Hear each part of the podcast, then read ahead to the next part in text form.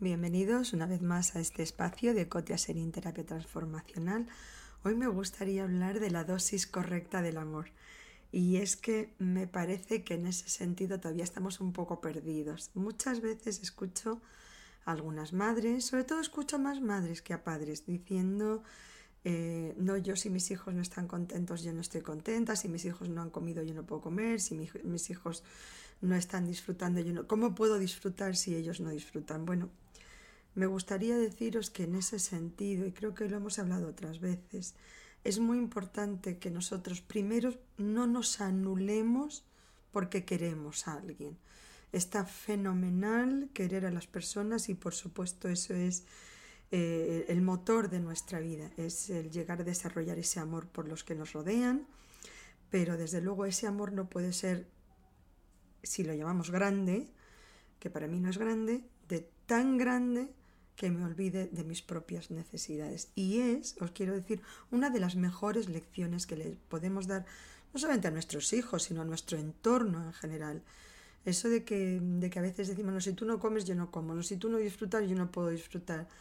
No, eh, o sea, os digo y os repito, tenemos que aprender a hacerlo. En esta vida, imaginaros familias grandes, familias con varios hijos, imaginaros situaciones, incluso con, uno de ellos, donde ya en un momento dado pues o no tienen trabajo o rompen con, la, con la pareja o están pasando por un momento difícil. Imagínate si tienes que estar sufriendo por cada uno de ellos, si tu marido tiene trabajo o no lo tiene, si tu mujer eh, está contenta con el suyo no. Imagínate si tienes que sufrir por cada uno que está pasando un capítulo difícil. Primero, eso es una vida insoportable, porque sería una, vamos, mm, una lista de, razones lógicas y en principio, mm, entre comillas, sagradas para sufrir, porque encima sufres por los demás, con lo cual te crees que estás demostrando, pues no sé, el, el gran amor que sientes por ellos. Os puedo decir que si queremos a nuestro entorno, y en este caso hablo también de nuestros hijos, lo mejor que podemos hacer es cuidarnos, es querernos, es darles a entender que los queremos muchísimo, pero proteger ese espacio nuestro donde está escrito propiedad privada.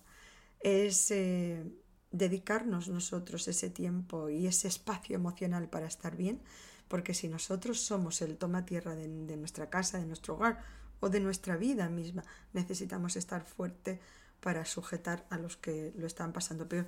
Y además les estamos dando una lección maravillosa de lo que significa querer a los demás. Querer a los demás no es anularse, es, es ayudar a, querernos a nosotros mismos, porque así podremos querer al resto, protegernos y ofrecerles una mano de ayuda, un hombro donde puedan llorar, un tiempo de escucha, pero no es nunca anularnos.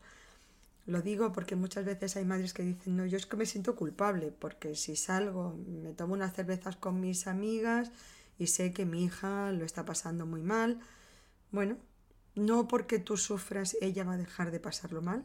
Y muchas veces, y no os podéis imaginar la frecuencia con la que esto ocurre, no podemos darle el control de nuestra vida a nadie, ni a nuestros hijos, ni a nuestra pareja, ni el trabajo, ni a nadie.